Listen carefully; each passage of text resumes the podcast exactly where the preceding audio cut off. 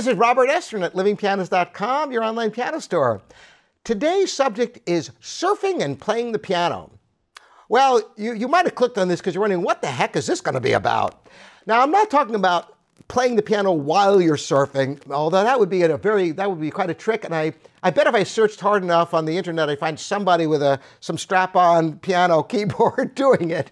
It seems sounds like a fun thing uh, to get a lot of views. But what I'm talking about is the implications of the mentality of surfing and the mentality of playing the piano.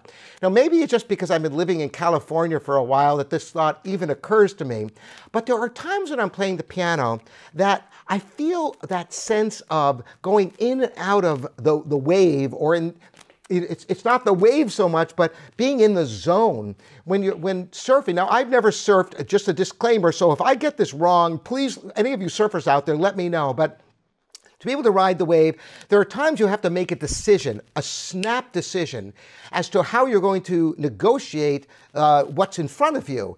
Because you, you, can, you can jump to a, a certain point that you think you can land on right, or you can try to play it safe, and you have to instantly be able to make those decisions. Well, you know, for example, if I'm playing uh, a piece that's got, a, you know, a lot of technical challenges in it, I might want to push the limits a bit, but make sure I land right where I could, don't fall down, you know, and wipe out.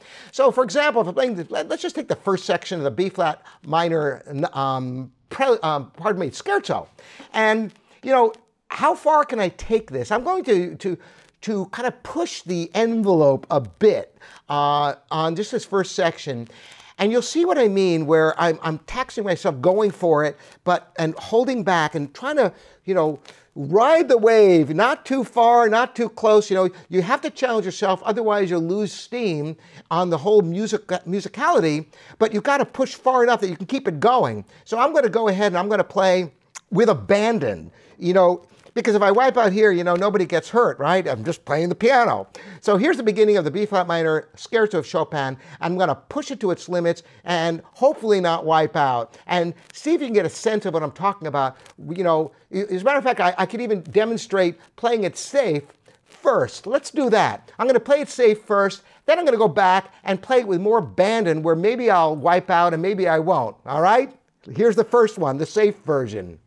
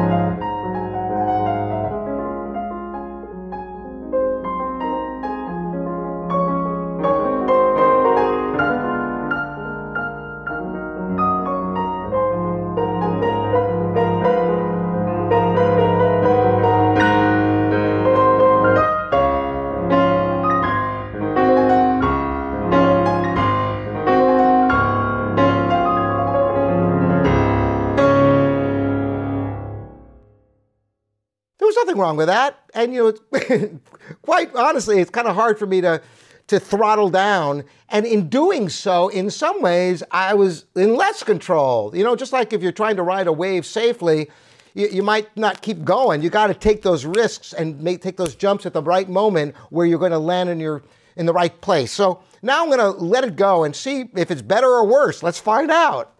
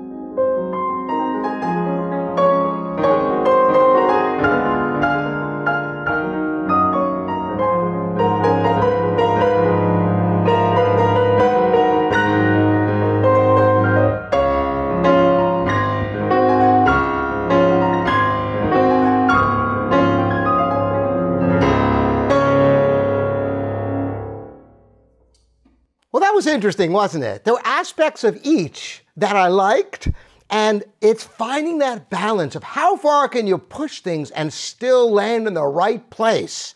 And that is the parallel with surfing. You know, it's thinking instantaneously and being in the zone. More than that, I'd love to talk to any of you surfers out there, particularly the, those of you who are surfers who also play the piano. The fact that you have to get into a certain zone where you're not even thinking in words, you're just in the moment, controlling what is around you and trying to stay on top of everything. Whether it's a wave or Chopin, it's all the same. It's a mental state that you must achieve in your music and in life. Thanks so much for joining me again. This is Robert Estrin here at livingpianos.com. We'll see you next time.